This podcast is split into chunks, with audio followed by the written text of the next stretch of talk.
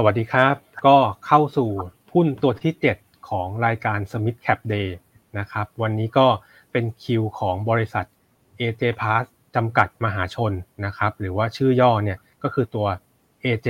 นะครับ ก็วันนี้เราได้รับเกียรติจากผู้บริหารระดับสูง 2 ท่านนะครับ ที่จะมาให้ข้อมูลกับเราเนี่ย ท่านแรกนะครับ คุณกิติพัฒน์สุทธิสัมพัฒน์นะครับ ท่านเป็นกรรมการผู้จัดการ สวัสดีครับ สวัสดีครับท่านสวัสดีครับ ครับ ท่านที่สองนะครับ คุณทศพลจินันเดชรองกรรมการผู้จัดการนะครับสวัสดีครับ สวัสดีครับ ครับ ก็เดี๋ยวช่วงแรกเนี่ยจะให้ทางผู้บริหารให้ข้อมูลก่อนนะครับ ประมาณสัก 15ถึง20 นาทีนะครับ เชิญเลยครับก่อนอื่นก็ต้องขอขอบพระคุณนะครับนะสำหรับการท่านนักลงทุนทุกท่านและทางหยวนต้าที่ได้โอกาสให้โอกาสกับทางบริษัทในการนำเสนอข้อมูลในวันนี้นะฮะซึ่งเราก็จะตามจิตารารมณ์ของทางหยวนต้าคือจะนำเสนอ ในแง่ของวิชั่นและก็ทิศทางในการดำเนินการธุรกิจของบริษัทนะในช่วงระยะสั้น ๆ นี้จนถึงระยะแผนระยะกลางถึงระยะยาวต่อไปนะครับอ่าทีของ AJ ในวันนี้เราก็จะนำเสนอในเรื่องของ Future of AJ Plus นะครับ แต่ก่อนจะถึงไปว่าอนาคตเราทำอะไรบ้างก็จะขอนำเสนอก่อนว่า ปัจจุบันอดีตเราทำอะไรนะครับ แล้วก็ปัจจุบันทำอะไรอยู่ก่อนจะตอบไปถึงเรื่องของอนาคตนะครับ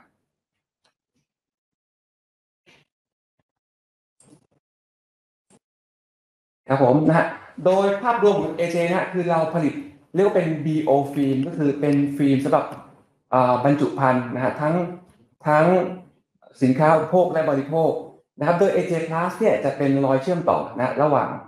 ของทางอุตสาหกรรมหลักของประเทศไทยคืออุตสาหกรรมปิโตรเคมีในการผลิตเม็ดเรซินแล้วเราก็นำเม็ดเรซินเนี่ยมา convert นะพิมพ์แล้วจำหน่ายเป็นโพสในทางโรงพิมพ์นะฮะ จากนั้นโรงพิมพ์ก็จำหน่ายกับทาง brand owner นะคือทั้งสินค้าอุปโภคบริโภคต่าง ๆ นะครับ ก่อนที่จะผลิตแล้วก็จำหน่ายสู่ผู้บริโภคต่อไปนะครับ โดย AJ เราเรียกได้ว่าเราเป็นผู้ผลิตรายแรกในโลกที่ทำฟิล์มครบทุกชนิดนะฮะภายใต้ในในโรงงานเดียวนะครับ ซึ่งเรามีทั้ง BOPP BOPET BOPA CP รวมถึงที่เป็นตัว High Value Added เข้าไปก็คือตัว Metalize นะครับ แล้วก็ตัวโค้ดน้ำยาเคมีเพื่อเพิ่มคุณภาพของฟิล์ม แล้วก็ส่วนถึง ฟิล์มที่แปของเราเราเรียกเป็นกลุ่ม Earth Care Solution นะซึ่งจะเป็นการตอบโจทย์ในอนาคตต่อไปนะครับนะฮะส่วนนี้นะฮะโดย capacity ของเราในปัจจุบันนะครับ ก็คือของเราเนี่ยอยู่ที่ 1 2 0 0 0 0 ตันต่อปีสำหรับฟิล์ม BOPP ซึ่งก็มาจากเม็ด polypropylene resin นะครับตัวถัดมาก็คือฟิล์มที่เรียกโพลีเอสเตอร์หรือฟิล์ม BOPET นะ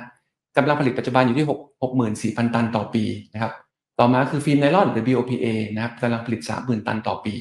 นะครับแล้วก็จะมีฟิล์มที่อื่น ๆ ต่อไป ซึ่งเป็นการนำฟิล์มเหล่านี้มาในการต่อยอดในการเพิ่มมูลค่าของฟิล์มต่อไปในการเคลือบโลหะนะครับแล้วก็ในการเคลือบน้ำยาเคมีครับนะครับเพื่อความคุ้นเคยนะฮะโดยสรุปว่า product ของเราทำอะไรบ้างนะครับถ้ายกตัวอย่างง่ายที่สุด ถ้าเราเดินไปในร้านสะดวกซื้อนะครับไปร้านสะดวกซื้อปัจจุบันเลยเข้าไปปุ๊บเปิดมา นะใน shelf ปัจจุบันเนี่ยถ้าตามไลฟ์สไตล์ปัจจุบันที่มีการเปลี่ยนแปลง ปัจจุบันเนี่ยคือแม้กระทั่งเครื่องสำอางก็ใส่ใน flexible packaging กันแล้ว สมัยก่อนนะอย่างลิปสติกเอยหรือครีมต้องใส่อยู่ใน เป็นกระปุกพลาสติกบ้างเป็นขวดพลาสติกหรือเป็นหลอดนะครับปัจจุบันเห็นว่าในร้านค้าสะดวกซื้อเนี่ยใส่เป็นซองละก็คือเป็นซอง เราเนี่ยมาจากมาจากทางฟิล์ม PT หรือ metalized PT นะโดยขยับเข้าไปนิดนึงนะก็จะเป็นปัจจุบันจะเป็นพวกสินค้าไฮจีนพวกซองใส่แมส ซองแอลกอฮอล์ต่างๆ ก็อาจจะมีทั้ง PT หรือทางเป็น BOPP นะครับถัดเข้าไปอีกนะฮะก็จะเป็นพวกสินค้าสแน็คพวกสินค้าขนมต่างๆโดยมากก็จะเป็นเป็น PP บ้างเป็น PTmetalizedPT หรือ CP นะครับถัดไปใหญ่ๆก็จะเป็นพวกมันมีสำเร็จรูป อันนี้จะเป็นกลุ่มของ BOP เป็นหลักนะถัดไปถ้าเป็นพวกสินค้าในตู้เย็นนะครับ พวกขวดน้ำดื่มนะฉลากเหล่านั้นนะคือ BOP ทั้งหมด นะครับไปในตู้แช่แข็งอาหารพร้อมทานนะครับอาหารที่ต้องมาอุ่น ก็อาจจะมีทั้ง BOPA บ้างนะครับมี BOPP PET บ้างในส่วนของตู้ไอศครีมนะก็จะเป็น BOPP เป็นหลักจะเห็นว่าสินค้าของเราเนี่ยอยู่ในชีวิตประจำวันของเราโดยโดยโดยโดยทั้งวันเราต้องใช้ฟิล์มตลอดเวลาอยู่แล้วนะครับ และชนิดหนึ่งขั้นต่อมาคือแต่ละชนิดเนี่ยต้องบางครั้งต้องมีการใช้ฟิล์มร่วมเข้าด้วยกัน คือเป็นการเคลือบเข้าด้วยกันอาจจะมีการใช้ร่วมทั้ง PP กับ PET เช่นใน snack บางอย่างเพื่อเพิ่มในการป้องกันการซึมผ่านของออกซิเจนนะครับเพื่อป้องกันการป้องกันความชื้นนะเพื่อ shelf life ของสินค้านั้นนานที่สุดนะครับนะเห็นว่าอันนี้เป็นตัวอย่างของสินค้าของบริษัทนะครับซึ่งเราก็ปัจจุบันแล้วก็ supply กับ big brand ต่างๆ ในประเทศนะแต่เราแบรนด์ต่างๆเราเนี้ยจะไม่ได้เป็นลูกค้าของเราโดยตรง จะเป็นลูกค้าของลูกค้าเราอีกทอดหนึ่งนะลูกค้าของเราคือจะเป็นโรงพิมพ์นะซึ่งในเมืองไทยก็มีมันสักหนึ่งร้อยห้าสิบโรงนะครับซึ่งก็ทำ เป็นกลุ่มลูกค้าโดยตรงของเราอยู่ แล้วก็ supply กับผู้ผลิตอาหารผู้ผลิตสินค้าต่างๆนะครับ ในส่วนของสินค้าที่เป็นเราจะมองว่าเป็นเทรนด์ใหม่ๆของเรานะที่เป็น high value added ของเรานะปัจจุบันนี้ในกลุ่มที่เราทำถ้าตรงกลางเลยจะเป็นกลุ่มที่เราขายไปอยู่ในประเทศญี่ปุ่นเป็นหลักนะครับคือเราเรียกเป็นฟิล์ม anti fog BOP หรือเป็นถุงที่ใส่ผักแล้วต้องไม่มีไอ้น้ำเกาะ ไม่มีหยดน้ำเกาะนะเพราะญี่ปุ่นเนี่ยจะมองว่า ผักในถุงเนี่ยจะต้องแห้ง ถ้ามีไอ้น้ำติดอยู่เนี่ยถือเป็นการติดเชื้อ ซึ่งแตกต่างบางประเทศบางประเทศจะมองว่ายิ่งมีไอ้น้ำเกาะจะดูผักสดนะครับตรงจุดเนี้ยเป็นจุดที่เราสามารถทำได้โดยมีคุณภาพสูง ที่สำคัญฟิล์มจะต้องไม่มีกลิ่น อันนี้เป็นจุดขายของบริษัทคือ คุณภาพในการป้องกันหยดน้ำทำได้ดี และไม่มีกลิ่นอาจจะเป็นสินค้าที่เราขายไปญี่ปุ่นอยู่เดือนหนึ่งก็พันกว่าตันที่เราส่งออกไปญี่ปุ่นอยู่ในกลุ่ม BOPP นะครับ สินค้าถัดมาที่เราจำหน่ายปัจจุบันถึงว่าเป็นเทรนด์ในตอนนี้คือสินค้าพวกกลุ่ม hygiene นะครับก็ตั้งแต่พวกซองใส่แมสนะครับซองชมชุด ATK นะครับตัวตลับที่เราต้องใส่ตัวชุดตรวจ test kit ตรงนั้น ก็จะเป็น Metallized PET บ้างนะเป็นฟิล์ม PET บ้างนะครับ ตัวซองที่ใส่อุปกรณ์ต่างๆ ก็จะเป็น BOPP นะก็เป็นเทรนด์ที่เพิ่งเกิดขึ้นในช่วงปัจจุบันตามตามยุคนะของตัวในปัจจุบันนะของตัวโควิด สินค้าอีกจุดอีกกลุ่มหนึ่งทางด้านมุมล่างขวานะฮะก็คือตัวเราเรียกเป็นแฟนซีบอลลูนนะหรือเรียกเป็นเป็นฟอยล์บอลลูนนะฮะจุดเนี้ยเราเรียกว่าเราเป็นเบอร์หนึ่งในโลกในการจำหน่ายฟิล์ม ก็จะเป็น metallized BOPA นะข้อดีที่เราทำได้คือเราทำฟิล์มได้บางพิเศษ เพราะลูกโป่งเนี่ยต้องการให้เก็บแก๊สเก็บเก็บแก๊สต่างๆ ให้อยู่ได้นานนะฮะแล้วก็มีน้ำหนักเบา เพื่อถ้าในกรณีที่มีการแก๊สมีระเหยออกไปบ้าง มีการซึมออกมาบ้าง แต่น้ำหนักของตัวลูกโป่งที่เบา ก็จะยังทำให้ลูกโป่งเนี่ยสามารถคงตัวยังลอยอยู่ในอากาศได้นะครับสินค้าตรงจุดนี้เราจะขายทั้งในยุโรปนะฮะขายเข้าเม็กซิโก เพื่อส่งต่อไปโรงงานใหญ่ในอเมริกานะครับแม้กระทั่งประเทศจีนนะครับ ซึ่งก็ยังไม่สามารถผลิตเกรดนี้ได้ แล้วก็ขายฟิล์มเกรดนี้เข้าประเทศจีนด้วยนะครับ ส่วนถัดมานะฮะที่ทุกคนก็อาจจะสนใจอยู่คือในเรื่องของกลุ่มที่แบตเตอรี่นะฮะในเรื่องของรถ EV ต่างๆ จริงอยู่เราไม่ได้ทำฟิล์มที่เป็นชั้นในนะครับ ต้องมองว่าแบตเตอรี่ที่เกี่ยวฟิล์มในวงการแบตเตอรี่มี 2 ส่วนก็คือฟิล์มที่อยู่ในเนื้อแบตเตอรี่นะเรียกเป็นเป็น separator อยู่ในเนื้อของตัวเนื้อฟิล์มกับเป็นฟิล์มด้านนอกเพื่อทำการ wrap เซลล์ต่างๆเข้าด้วยกันนะครับฟิล์ม PO ที่เราสามารถทำได้เนี่ยจะเป็นส่วนทางด้านนอก เป็นการ wrap ฟิล์มเข้าด้วยกันนะครับ ซึ่งตรงนี้ต้องมองว่าเป็นเทรนด์ของเราในอนาคตต่อไป แต่ปัจจุบันและเรายังไม่ได้ยังไม่ได้ เรียกว่ายังไม่ได้ทำ commercial อย่างจริงจัง แต่เราก็เริ่มมีการคุยกับผู้ผลิตนะครับ ที่จะนำฟิล์มของเราเนี่ยไปแปรรูปต่อนะครับ เพื่อทำฟิล์มตัวแบตเตอรี่ wrap ฟิล์มนะครับครับปัจจุบันเนี่ยของ AJ นะฮะเราจะมีการขายนะครับ เราจะมีการขายในประเทศอ่า50%แล้วก็ส่งออก 50%โดยกลุ่มตลาดหลักเราก็อยู่ในกลุ่มทางด้าน Pacific Rim นะครับ คือตั้งแต่ญี่ปุ่น เกาหลี ไต้หวันนะฮะประเทศจีน อันกลุ่มนี้จะเป็นกลุ่มที่เราเราเป็นตลาด value market นะเล่นฟิล์มที่ได้ราคาพิเศษ แล้วก็ในอาเซียนคือเป็นกลุ่มที่เน้นปริมาณคือ value market นะครับ แล้วก็ลงไปถึงทางนิวซีแลนด์ออสเตรเลีย แล้วก็วนกลับไปทางเม็กซิโกนะครับในทางยุทธในทางอเมริกาก็เป็นกลุ่มตลาดหลักของเราในการขายปัจจุบันอยู่นะครับแล้วก็อีกจุดหนึ่งซึ่งเป็นข้อดีของเราคือเราอยู่ในสินค้าอุปโภคบริโภคเป็นหลักนะครับ เพราะเรามองว่ากลุ่มของเรานะฮะ กลุ่มประเทศเพื่อนบ้านของเราก็คือ ก็คือเป็นทับในการส่งสินค้าต่างๆเหล่านี้ออกไปทั่วโลกอยู่แล้ว แล้วก็อาศัยจุดแข็งตรงนี้เป็นเป็นนโยบายนโยบายหลักของเราในการผลิตฟิล์มนะซึ่งก็ส่งผลเห็นชัดเจนมากในยุคของช่วงโควิดนะครับนะครับอีกจุดหนึ่งก็คือเรามองได้ว่าของ AJ เนี่ยเราอยู่ในอุตสาหกรรมที่จะต้องเรียกว่าเราเป็นเป็น bulletproof นะครับ ก็คือไม่ว่าสภาพเศรษฐกิจโลกจะเป็นยังไงนะครับ ในจะเกิดสภาวะจะมีสงครามในบางภูมิภาคนะครับในช่วงโควิดนะครับแต่จากทุกสถาบันในการทำเซอร์เวยนะในเรื่องของตัว flexible packaging นะครับในช่วงปัจจุบันเนี่ยแล้วแต่สถาบันบางสถาบันก็มองว่ายังเติบโตอยู่ 5%ในช่วงปี 19 ในช่วงปี 20 นะครับนะฮะบางสถาบันก็มองถึง 7-8%นะครับก็ยังมองว่า เราอยู่ในอุตสาหกรรมที่ยังมีการเติบโตต่อเนื่องนะไม่ว่าสภาพเศรษฐกิจจะเกิดอะไรขึ้นนะแล้วก็มองว่าเราอยู่ในจุดที่เป็นประโยชน์ต่ออุตสาหกรรมของเราอย่างมากนะครับครับในส่วนถัดมานะก็เป็นเรื่องของดีมานะครับดีมาของทั้งตลาดโลก BVP ซึ่งทั้งโลกทำการใช้อยู่ประมาณสัก 8-9 ล้านตันต่อปีนะครับ ปัจจุบันก็เรียกว่าอยู่ในจุดที่จะเข้าจุดออ t ติมัมนะครับเรื่องกำลังผลิต นะเรื่องของกำลังความต้องการใช้อยู่ในจุดที่ใกล้เคียงกันนะครับ แล้วก็หลายๆ ประเทศนะหลาย ๆ ผู้ผลิต ซึ่งมีแผนจะลงทุนนะในช่วงที่ผ่านมา ก็อาจจะมีการชะลอตัวลงเนื่องจากช่วงโควิดนะความไม่พร้อมในบริษัท ในเรื่องของความไม่แน่นอนสถาบันการเงินอาจจะไม่ปล่อยกู้ให้นะครับ ก็เป็นช่วงที่มีการชะลอตัวในช่วงสองสปีที่ผ่านมานะครับในขณะที่ดีมาของตลาดโลกเนี่ยยังต้องการเพิ่มเติมอยู่นะครับ สินค้าที่มีการเปลี่ยนแปลงจาก วัสดุอื่นๆ อย่างเช่น อย่างที่ได้เรียนตั้งแต่ตอนต้นนะฮะว่าอย่างบางอย่างเนี่ยเมื่อก่อนใช้เป็นแกลลอนพลาสติก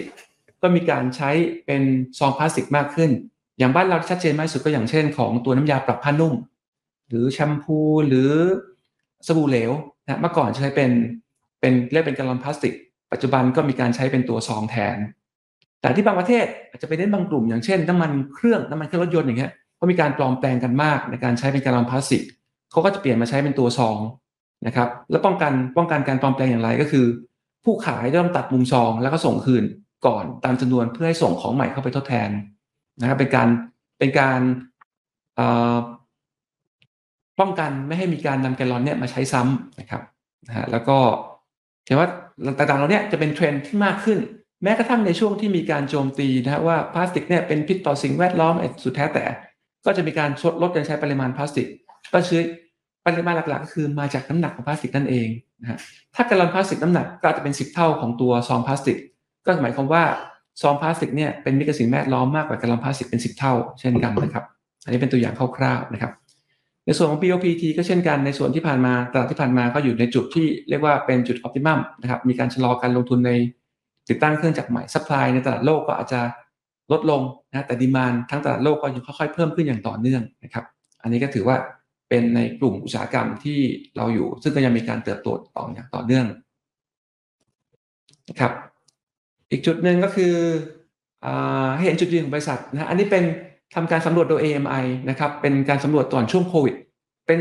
เป็นรายงานล่าสุดนะครับ ปัจจุบันนี้ไม่มีการออก report ใหม่นะครับ ในส่วนของ Market Share ในส่วนของ BOP ของ AJ เนี่ยในช่วงที่ผ่านมา เราอยู่ที่ 12%นะครับ แล้วก็ ขณะเดียวกันก็มีช่วงที่ผู้อีกรายในประเทศเนี่ยมีการชะลอการผลิตมีการหยุดการผลิตไป แล้วก็ cover ทั้งหมดนะฮะก็ไปอีก 4%แล้วก็รวมถึงว่าเรากำลังมีแผนการลงทุนในเวียดนามนะในที่จะออกในต้นปีหน้า เราก็ดูว่าปีหน้าเนี่ย market share ของเราเนี่ยไม่ต่ำกว่า 20%ในตลาดอาเซียนนะครับครับนะครับมาคู่ก็เป็นเรื่องของว่าอดีตที่ผ่านมาเราทำอะไรบ้างนะครับ ส่วนปัจจุบันที่เรากำลังทำอยู่แต่ปัจจุบันเนี้ยเราก็มีการลงทุนอย่างต่อเนื่องนะครับ มีการขยายนะฮะการผลิตทั้งในประเทศไทยนะแล้วก็ที่ที่เวียดนามนะครับ คือเรามีการสร้างโรงงานที่ 2 อยู่ที่ปิ่นทองนะครับ นิคมปิ่นทองก็จะเป็นการลงทุนติดตั้งเครื่องจักรใหม่ เป็นเครื่องจักรขนาดใหญ่สุดโลกคือ 10.4 เมตรนะครับ ทั้ง BOPP และ BOPET ก็อยู่ที่โรงงานใหม่ที่ปิ่นทองนะครับ ซึ่งก็ยังสะดวกในแง่ของการจัดการอยู่ก็ยังใกล้กับทาง โรงงานเดิมคือห่างประมาณ 30 กิโลเมตรนะครับวิ่งก็ประมาณสัก 20 นาที ด้วยทางหลวงนะฮะไม่มีไฟแดงเลยนะครับ แล้วก็ยังใกล้กับแหล่งซัพพลายเออร์ใกล้กับทางท่าเรืออยู่ สะดวกทุกอย่างเหมือนเดิมนะครับขณะเดียวกันแล้วก็มีการร่วมลงทุนนะครับในประเทศเวียดนาม โดยการร่วมลงทุนกับทาง SCGC นะครับในการลงทุน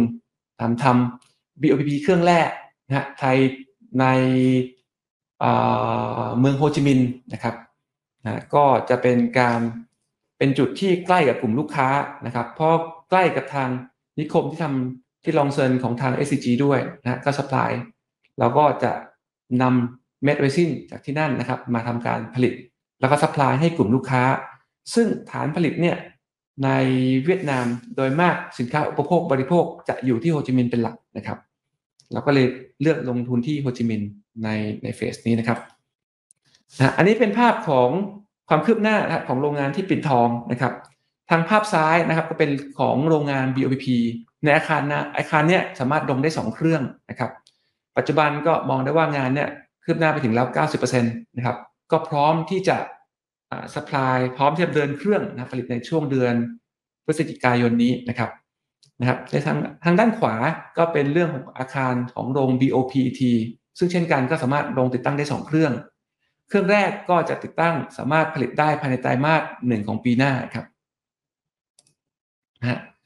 ในภาพนี้ก็เป็นเรื่องของโรงงานที่เวียดนามนะครับภาพปัจจุบันนะครับ ก็ดำเนินการติดตั้งทางด้านของด้านอาคารอยู่ เช่นกันก็ติดตั้งในช่วงของกลางไตรมาสหนึ่งของปีหน้า ก็จะเริ่มดำเนินการผลิตในส่วนการซัพพลายฟิล์ม BOP ในตลาดตลาดเวียดนามครับ ซึ่งตลาดเวียดนามเนี่ยเราถือว่าเป็นตลาดที่มี potential มากของเรานะครับเพราะปัจจุบันเนี่ยราคาของตลาดเวียดนามนี่เพราะเวียดนามเนี่ยปกป้องผู้ผลิตในประเทศ เพื่อเป็นการดึงให้นักลงทุนไปลงทุนในประเทศเวียดนามนะก็จะมีตั้งการแพงภาษีค่อนข้างสูงนะฉะนั้นสินค้าในเวียดนามเนี่ยจะสูงกว่าตลาดในอาเซียนประมาณ 15%เราจึงมองว่าเป็นตลาดที่มีโอกาสอย่างมากในการขายของ AJ ด้วยกำไรนะด้วยที่กำไรที่สูงกว่าตลาดอื่นนะครับ แล้วก็ด้วยจำนวนประชากรที่มากกว่าประเทศไทยนะครับ ปัจจุบันก็ประมาณ100 ล้านนะครับ เพราะฉะนั้นเราก็มั่นใจว่าด้วยเครื่องแรกที่เราติดตั้งเนี่ยเราผลิตแล้วก็สามารถจำหน่ายได้หมดทันทีนะครับ แล้วก็เพราะสินค้าเดิมเนี่ยลูกค้าก็มีการใช้ของเราอยู่แล้วนะครับ มีการใช้มีการแอปพูฟสินค้าของเรานะครับ สินค้าก็มักจะเป็นผู้ผลิตก็มักจะเป็นกลุ่มเดียวนะเช่นบริษัทข้ามชาติ ก็มักจะเป็นกลุ่มเดียวใช้ของเราอยู่แล้วในประเทศไทย ก็สามารถแอปพูฟโดยอัตโนมัติก็เหมือนกับสามารถเปลี่ยนเกรด จากที่เขาใช้ในปัจจุบันมาใช้เกรดของเราได้ได้ทันทีนะครับ เพราะว่าเราก็ supply อยู่เดิมอยู่แล้วในช่วงก่อนที่จะมีเรื่องของการตั้งกำแพงภาษีขึ้นมาในประเทศเวียดนามนะครับ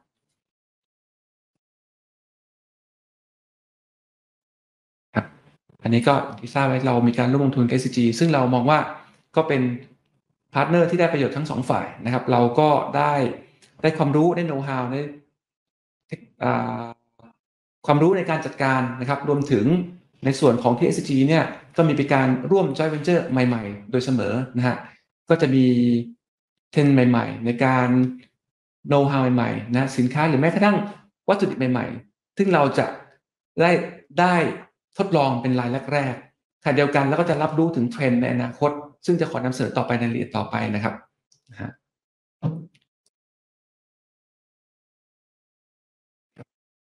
นะอันนี้ก็จะเป็น ในเรื่องของที่ได้นำเรียนเมื่อครู่นะฮะในเรื่องของการลงทุนของที่ทั้ง 3 ที่นะรวมถึงเครื่องจักรใหม่ของเรา เครื่องตัวเมทัลไลเซอร์ซึ่งเราได้ดำเนินการผลิตแล้วที่แหลมฉบังนะครับนะครับ ปัจจุบันนี้เรามีสินค้ากลุ่มหนึ่งนะฮะซึ่งเราถือว่าเป็นเป็น product หลักของเราทิศทางของเราต่อไปในที่เราดำเนินการปัจจุบันเราเรียกว่า Earth Care Solutions นะครับคืออย่างที่ทราบในช่วงก่อนโควิด ก็จะมีกระแสที่มา ต่อต้านการใช้พลาสติก การลดพลาสติกในทะเล ลดของไมโครพลาสติกต่างๆนะครับ ซึ่งแต่จริงๆเนี่ยเรามีโน้ตฮาวรองรับอยู่แล้วนะในการผลิตฟิล์มต่างๆเหล่านี้นะครับนะโดยการออกแบบฟิล์มของเราเนี่ยจะอิงอยู่บนกลุ่มนะตามภาพนี้เลยฮะของเราเนี่ยจะครอบคลุมนะคือถ้าเป็นแกนแนวนอนคือเป็นเราเมทัลเลียลซึ่งมาจากว่าจะย่อยสลายได้ หรือย่อยสลายไม่ได้นะครับ ส่วนแกนตั้งก็จะเป็นเรื่องของตัววัตถุดิบว่ามาจากตัวปิโตรเลียมเบส หรือมาจากตัวไบโอเบสนะซึ่งเราก็จะครอบคลุมอยู่นะอย่างเช่น ปัจจุบันเนี้ยนะเราเป็นกลุ่มทางด้านมุมล่างซ้าย ก็จะเป็นกลุ่มที่ไม่สามารถย่อยสลายได้ แล้วก็มาจากตัวปิโตรเลียมเบสนะซึ่งก็เป็น BOPP BOPP BOPA ต่างๆ ตามปกติที่เราผลิตอยู่แล้ว แต่เราก็จะมีการเริ่มเข้ามาในส่วนของที่เป็นการใช้เป็นสินค้าที่เรียกว่าเป็นผ่านการรีไซเคิลนะฮะ คือมีทั้งสองสองสองเกรดคือที่เราเรียกว่าเป็น PIR ก็คือผ่านการใช้งานในอุตสาหกรรม หรือ post consume คือผ่านการการใช้งานผ่านผู้บริโภคมาแล้วนะเรามีทั้งสองเกรดในการที่มาทำฟิล์มเหล่านี้นะครับนะฟิล์มถัดมานะครับ ทางด้านบนซ้ายก็เป็นอีกกลุ่มหนึ่งนะครับ คือเป็นฟิล์มที่ไม่สามารถย่อยสลายได้ แต่มาจากมีวัตถุดิบจากกลุ่มของ bio-based นะฮะก็คือมาจากทางเราสามารถทำได้ในส่วนของฟิล์ม BioPA ซึ่งจะขอนำรายละเอียดครั้งหนึ่งนะฮะในสไลด์ถัดๆไป แล้วก็ตัว BioPlus ซึ่งเราขายในญี่ปุ่นเป็นหลักนะครับ แล้วเราก็มีฟิล์มทางด้าน BOPLA ทางด้านมุมบนขวานะเป็นฟิล์มที่สามารถย่อยสลายได้นะฮะแล้วก็มีวัตถุดิบเป็น bio-based นะครับแต่กลุ่มนี้ก็จะเป็นกลุ่มที่เรามีโน้ตฮาวในการผลิต แต่ว่าด้วยของ cost ต่างๆนะครับเทรนด์มันก็เลยมีการเปลี่ยนแปลงไปในปัจจุบันอาจจะไม่ได้ พูดถึงว่าต้องเป็นต้อง bio-based หรือต้อง degradable ได้แล้ว ซึ่งจะเป็นเทรนด์ต่อไป ซึ่งจะขอนำเรียนต่อไปในในในสไลด์ถัดไปนะครับครับนะฮะในส่วน Earth Care เนี่ยเราจะมีอิงอยู่ในส่วน 4 ฐานหลักก็คือ renew ก็คือต้องสามารถนำกลับมาใช้ใหม่นะครับ เอาวัตถุดิบนี้กลับมาใช้ใหม่ recycle ก็คืออย่างที่ได้เรียนคือเป็น post consume หรือ post industrial นะครับ recyclable คือ packaging เนี่ยต้องสามารถนำไป recycle นะหรือ upcycle เพื่อให้นำสามารถนำมากลับใช้ได้ต่อ รวมถึงอีกจุดหนึ่ง ซึ่งอันนี้เราก็ตามเทรนด์ของญี่ปุ่น คือมองกันว่า การเป็นมิตรกับสิ่งแวดล้อมที่สุดก็คือต้องการเพิ่ม shelf life ให้นานที่สุด เพราะว่าจะไม่เป็นเรื่องของตัว packaging อย่างเดียว แต่เป็นเรื่องของตัวสินค้าข้างในด้วย ขนมอาหารต่างๆ ข้างใน ก็จะเป็นไม่เป็นไม่เป็น waste ด้วยนะครับ ซึ่งต้องหาทางยืดอายุของตัวสินค้าให้นานที่สุดนะครับ ซึ่งเราอิงตาม CR เนี่ยนะครับจะเป็นตัว concept หลักในการผลิตวัตถุดิบผลิตสินค้าของเราต่อๆไปในปัจจุบันนะครับนะซึ่งตอนนี้ก็เรียกว่าเราก็ support เต็มที่ทาง circular economy หรือทาง BCG นะเรามีสินค้าครบในปัจจุบันอยู่แล้วนะครับตัวนี้ตัวแรกเลยเราเรียกเป็น BioPlus นะครับก็คือเป็นตัวที่เราเรียกเป็นไฮบริดฟิล์มเป็นเทคโนโลยีของเราในการผลิตก็คือใช้ทั้งเรซินที่มาจาก fossil base ผสมเข้าจาก วัตถุดิบที่มาจาก bio-based เข้าด้วยกัน เพื่อประโยชน์2ออย่าง คือเป็นมิตรกับสิ่งแวดล้อม แล้วก็เป็นมิตรกับทาง ต้องเรียกว่าเป็นมิตรกับเงินในกระเป๋าตังค์ด้วยนะครับ คือต้องการให้ให้ราคานั้นดีที่สุด ซึ่ง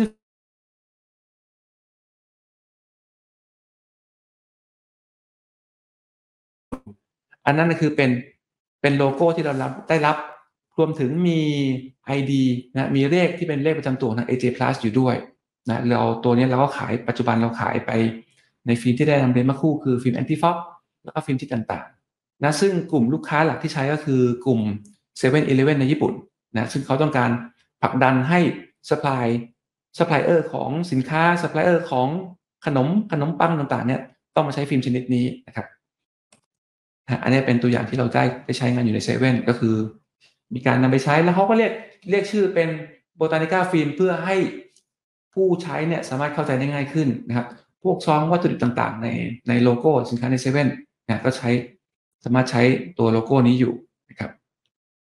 อันนี้เป็นสินเราผลิตและจำหน่ายในปัจจุบันอยู่แล้วนะครับ ถัดมาอีกชนิดหนึ่งนะก็คือ อันนี้เราเรียกได้เป็นเราเป็นรายแรกของโลกนะที่เราร่วมมือกับผู้ผลิตเม็ดบริษัทปิโตรเคมีรายใหญ่ของเยอรมัน ในการนำน้ำมันพืชนะซึ่งผ่านการใช้งานแล้วของทาง KFC McDonald's นะครับก็นำกลับมาแปรรูปนะเพื่อย้อนกลับไปนะฮะไปตั้งเป็นสารตั้งต้นในการผลิตเรซินแล้วเรานะก็นำเม็ดเรซินเนี่ยผลิตเป็นฟิล์มนะเราก็เรียกเป็น BioPA ฟิล์มซึ่งฟิล์มเกรดเนี่ยเราเรียกได้ว่าเป็นทั้งเป็นทั้ง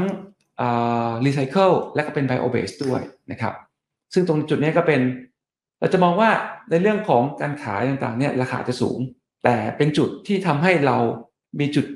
ยืนที่เด่นมากใน ในวงการฟิล์มของทั้งโลกนะทำให้ซัพพลายเออร์นะเรื่องของเคมีต่างๆ ใหม่ๆ ใครมีอะไรใหม่ ๆ ออกมา เพราะเมื่อเขารู้ว่าเรามีโน้ตฮาวในการผลิต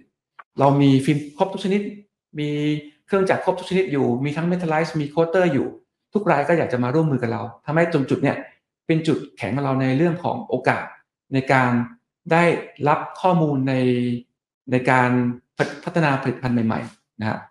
ในทั้งร่วมกัน R&D ด้วยกันนะครับ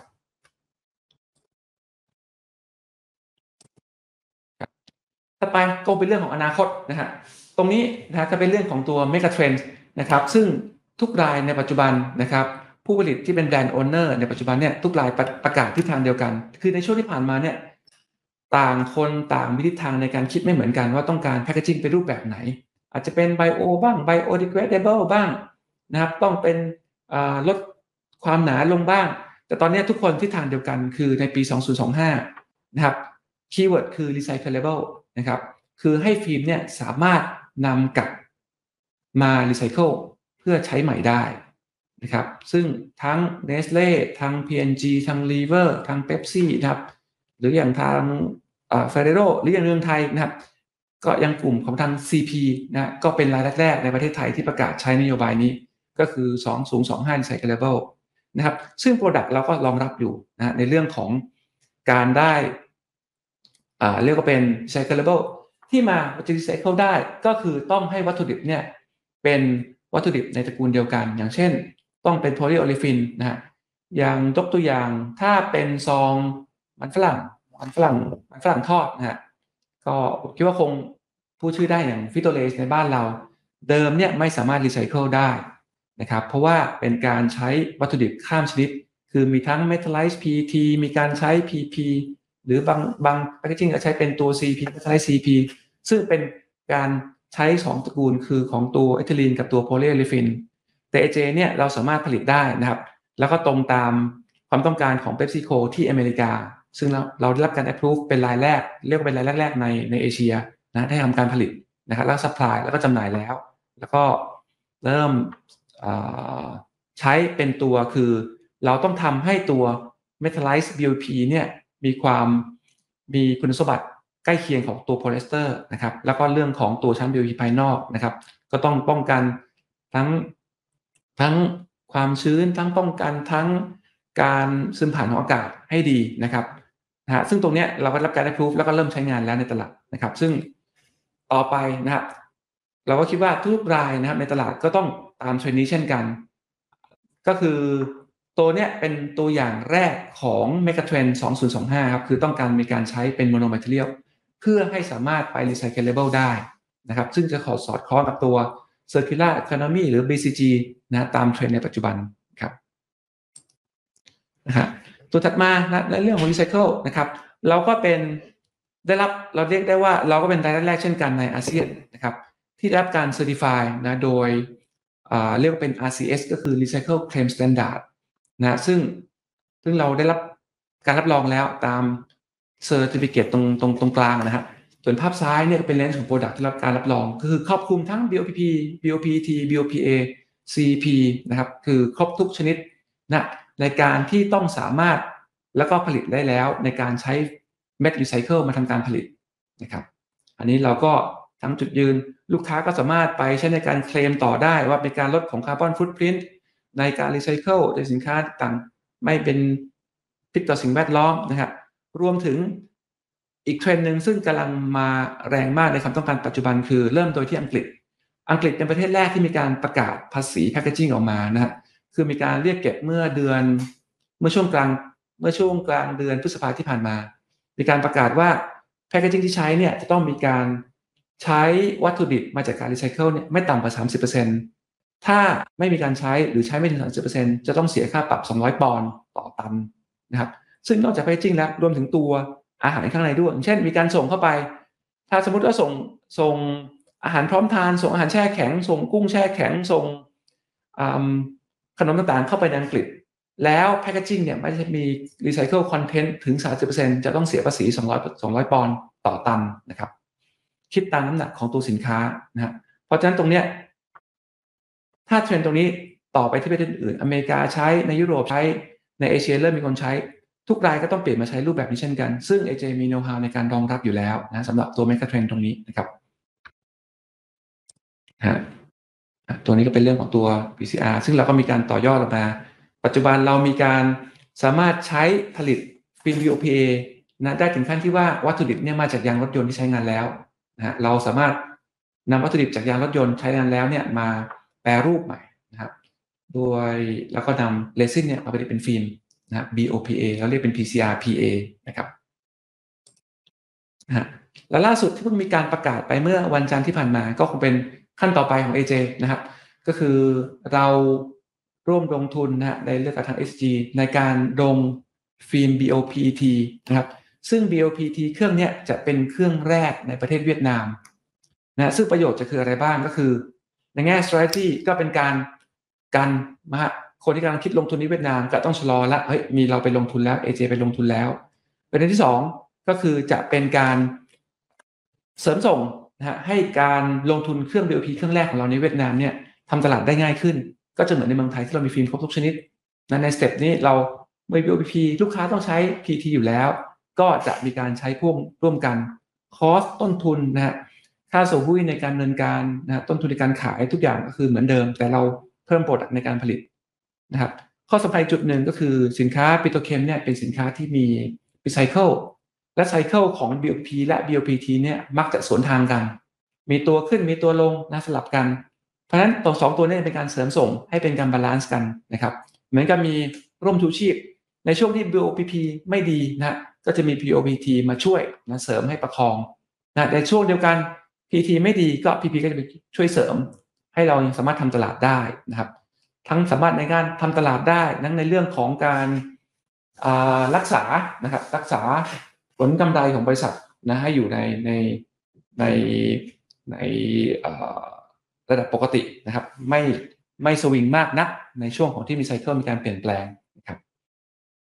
ครับผมนะฮะอันนี้คงเป็น ส่วนของนำเสนอในส่วนของ AJ นะฮะที่เรานำเสนอก็คือในส่วนของเรื่องของทั้งอดีตว่าเราทำอะไรบ้างนะเราพื้นฐานของเราคือเราทำแพคเกจิ้งฟิล์มสำหรับสินค้าอุปโภคบริโภค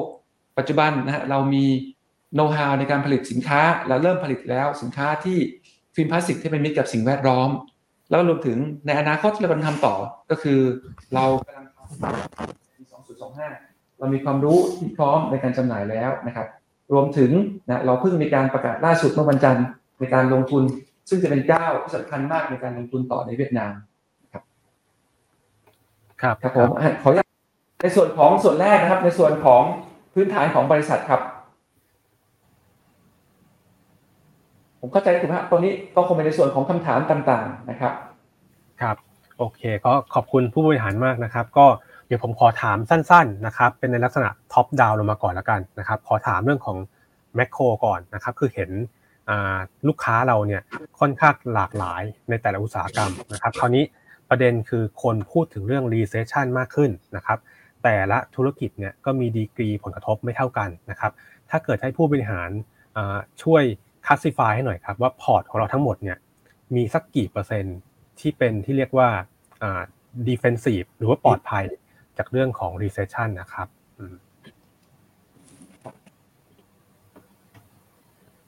จริงๆแล้วของเราอย่างที่ได้เรียนนะของเราเนี่ยจะอยู่ที่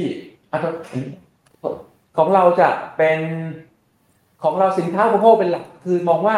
สินค้าต่างๆเหล่านี้ไม่ว่า recession จะเกิดขึ้น ยังไงคนต้องตอนนั้นต้องต้องทานยังต้องใช้อยู่นะครับ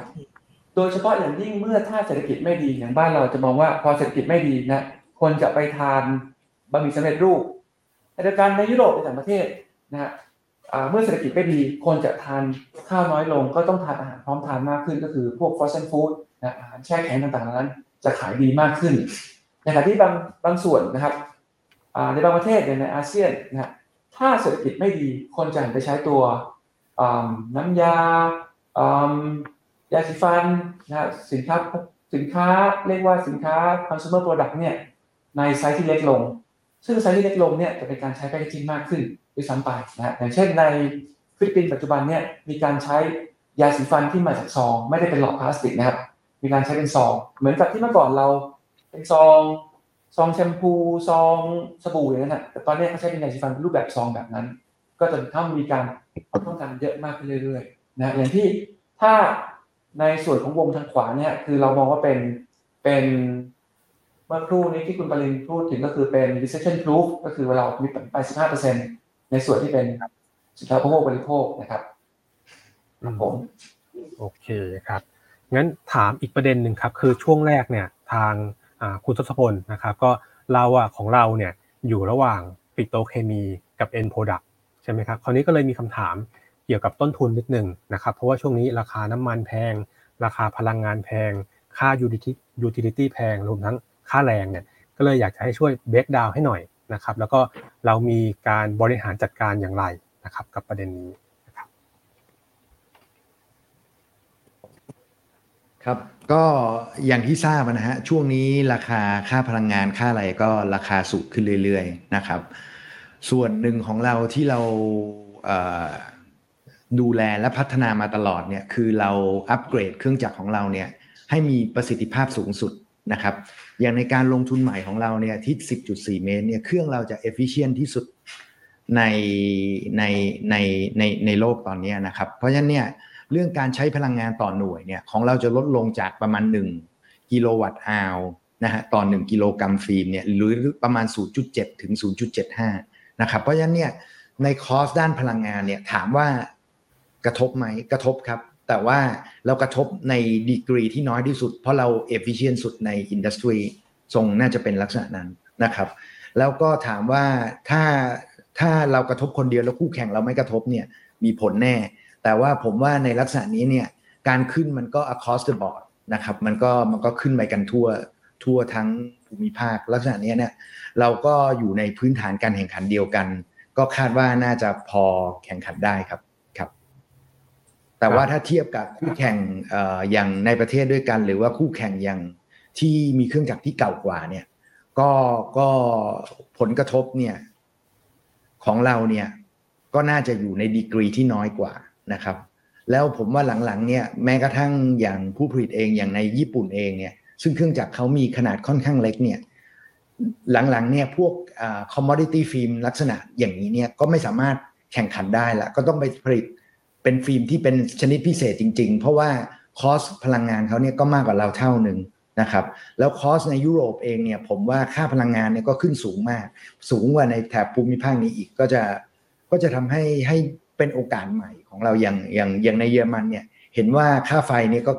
เกินไปในระดับ 20 บาทต่อกิโลแล้วนะไอ้ยี่บาทต่อต่อ unit แล้วนะฮะเพราะฉะนั้นเนี่ยถ้ามันลักษณะนี้เนี่ยผู้ผลิตฟิล์มที่อยู่ที่ยุโรปเองเนี่ยอีกหน่อยก็จะ ไม่สามารถแข่งขันได้ เราเองก็จะน่าจะเป็นโอกาสของเราที่มากขึ้นด้วยซ้ำนะครับ ในในวิกฤตนะครับครับครับก็ชัดเจนนะครับ ทั้งคำถามแรกเกี่ยวกับเรื่องของ demand ที่ของเราเนี่ยค่อนข้าง resilient นะครับ แล้วก็เรื่องต้นทุนนะครับ ก็ของเราถือว่าค่อนข้างได้เปรียบนะครับ ก็ต่อไปเนี่ยผมว่าจะเป็นคำถามเกี่ยวกับเวียดนามแล้วกันนะครับ เดี๋ยวให้ทางคุณปั่นถามบ้างนะครับ ครับผมเดี๋ยว จะขอเท้าความอย่างนี้ก่อนครับว่าก่อนหน้านี้เนี่ยที่เรามีการเข้าไปลงทุนในประเทศเวียดนามที่เราประกาศประมาณสักช่วงประมาณปีที่แล้วอย่างเงี้ยเราก็มีการพูดถึงว่าเราจะมีการขายตัวเครื่องจักรเดิม แล้วก็เอาเครื่องจักรเดิมเนี่ยย้ายไปที่เวียดนามถูกไหมฮะแล้วเราก็ซื้อเครื่องใหม่มาทดแทนอันนี้ผมก็เลยสงสัยว่าตัวเฟสที่สองที่เรามีการประกาศในช่วงวันจันทร์ที่ผ่านมาเนี่ย จะเป็นการซื้อเครื่องจักรใหม่เลยไหมหรือว่าจะเป็นการ ย้ายเครื่องจักรเดิมที่เรามีอยู่แล้วไปที่ประเทศเวียดนามครับ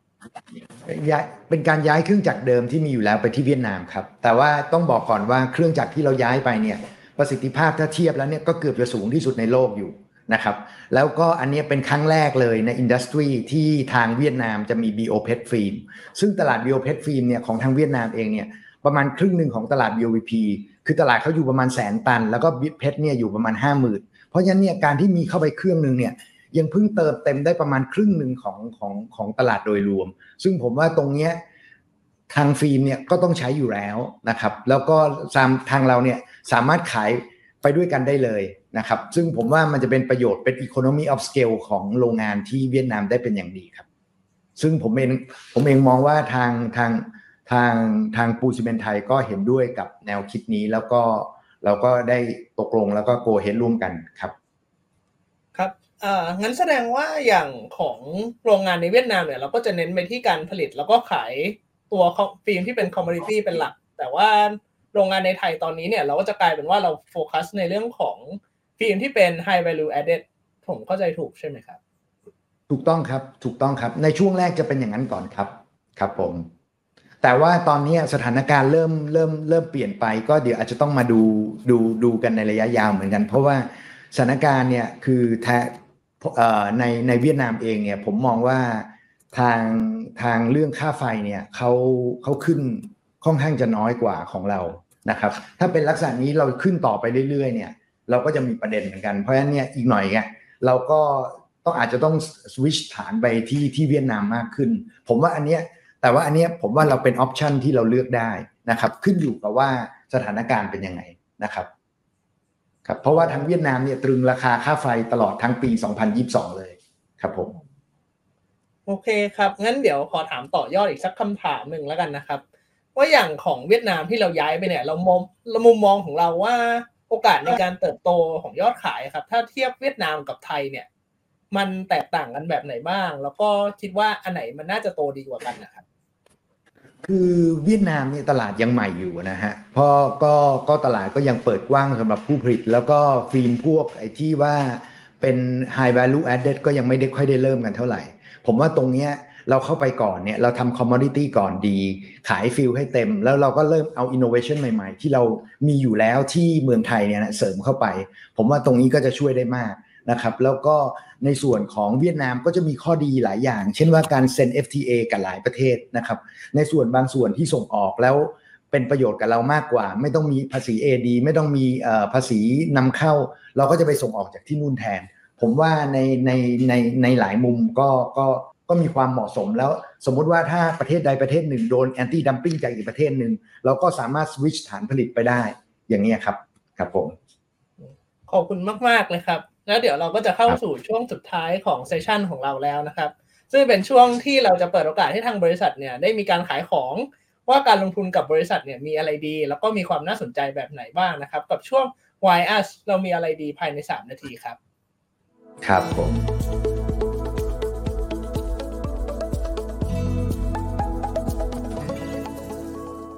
อีกหน้าหนึ่งก่อนไหมหรือว่ายังไงครับ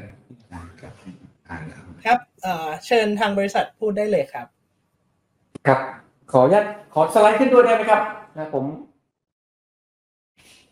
โอเคนะครับเพราะว่าจุดแรกเลยคงเป็นเรื่องของการที่เราลงทุนเรามีการขยายกำลังผลิตขึ้นนะครับ ปัจจุบันเนี่ยเรา 2 8 0 0 0 0ตันต่อปีนะฮะภายในปีหน้าเนี่ยเราก็จะกลายเป็น 38,000 ตัน38,000 3 8 0 0 0 0 ตันต่อปีละนะในปีหน้า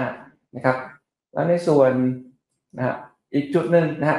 ในส่วนว่าทำไม Y Y us Y AJ นะครับ ผมว่าอย่างเรื่องแรกเลยก็คงเป็นเรื่องของที่ว่าเรามีสินค้าครบทุกอย่างนะที่ทางโรงพิมพ์ต้องการลูกค้าต้องการทำให้เราเนี่ยมีโน้ตฮาวนะในการผลิต เราได้โอกาสในการทั้งในเรื่องการขายลูกค้าต้องซื้อทุกชนิดนะครับ เรามีต้นทุนในการขายที่ต่ำกว่านะในเมื่อเทียบกับคู่แข่งของเรานะครับ ในเรื่องของโอกาสในการรับรู้นะเทคโนโลยีใหม่ๆสำหรับ R&D ของเรานะเราก็จะเป็นโอกาสดีนะครับ แล้วเราก็มีความพร้อมอยู่แล้วสำหรับตัว megatrend นะครับในแค่สองสามปีข้างหน้านี้ที่จะมาถึง แต่ก็คงก้าวช้าทุกรายคงเริ่มเริ่มทยอยทยอยใช้แล้ว เรามี product มีสินค้าที่รองรับอยู่แล้วนะฮะนะครับ แล้วเราก็อยู่ในอุตสาหกรรมที่เราเป็นตามที่เมื่อกี้คุณปิงว่า คือเราเป็น recession proof นะคือเรามีมีมีฐานสินค้าอุปโภคบริโภค ซึ่งไม่ว่าจะเกิดอะไรขึ้นยังไง คนก็ยังต้องยังต้องทานยังต้องใช้อยู่นะซึ่งก็มีแนวโน้มมากขึ้นด้วยซ้ำไปถ้าเศรษฐกิจไม่ดีนะครับ แล้วเรามีแล้วว่าเป็น synergize ที่ partner ที่ถือว่าแข็งแกร่งมากนะครับที่เป็นประโยชน์ของเรานะฮะต่อต่อการลงทุนของเรา ซึ่งก็ต้องบอกได้ว่าคงไม่หยุดแค่เวียดนามนะฮะในไทยเราก็ต้องโตต่อเนื่อง และเวียดนามคงไม่ใช่ประเทศสุดท้ายที่เราจะหยุดลงทุนต่อนะครับนะและตอนนี้เราก็ยังรักษาการเป็นเบอร์หนึ่งนะฮะในเรื่องของตัวในในกลุ่มอาเซียนต่อไปนะครับ แล้วในเรื่องของในเรื่องของ SSI นะฮะเราก็ยัง โฟกัสต่อนะซึ่งวันนี้คุณกิติพัฒน์เองก็เพิ่งสัมภาษณ์ในเรื่องของตัวเอ่อ Sustain Excellence Award นะครับ ซึ่งก็ก็น่าจะเป็นทิศทางที่ดีของของบริษัทในเรื่องของทั้ง CG ในเรื่องของ governance ของบริษัทนะซึ่งจะเป็นประโยชน์ต่อผู้ที่เกี่ยวข้องทุกๆท่านครับ ครับผม ครับก็ทางเราก็เน้นทางด้าน BCG และ ESG นะครับ ในในในอนาคตเนี่ยเรื่องเกี่ยวกับ sustain เนี่ยผมว่าจะเป็นเรื่องที่สำคัญรวมถึงเรื่อง climate change การที่ AJ โฟกัสในด้านนี้ผมว่าในรองรันเนี่ยเราจะมีความได้เปรียบแล้วเราพร้อมมากสำหรับการเกี่ยวกับเรื่องการ reuse recycle และ circular economy ต่างๆ ครับ ครับ ก็วันนี้ก็ต้องขอบคุณทางผู้บริหารทั้งสองท่านมากๆนะครับ เวลาอาจจะน้อยสักนิดนึงนะครับ ก็มีโอกาสเดี๋ยวจะเชิญมา Corporate Day คราวหน้านะครับ วันนี้ขอบคุณมากนะครับดีครับ ขอบคุณมากครับ ขอบคุณท่านเกียรติการและขอบคุณท่านนักลงทุนทุกท่านด้วยครับ ขอบคุณครับขอบคุณครับสวัสดีครับ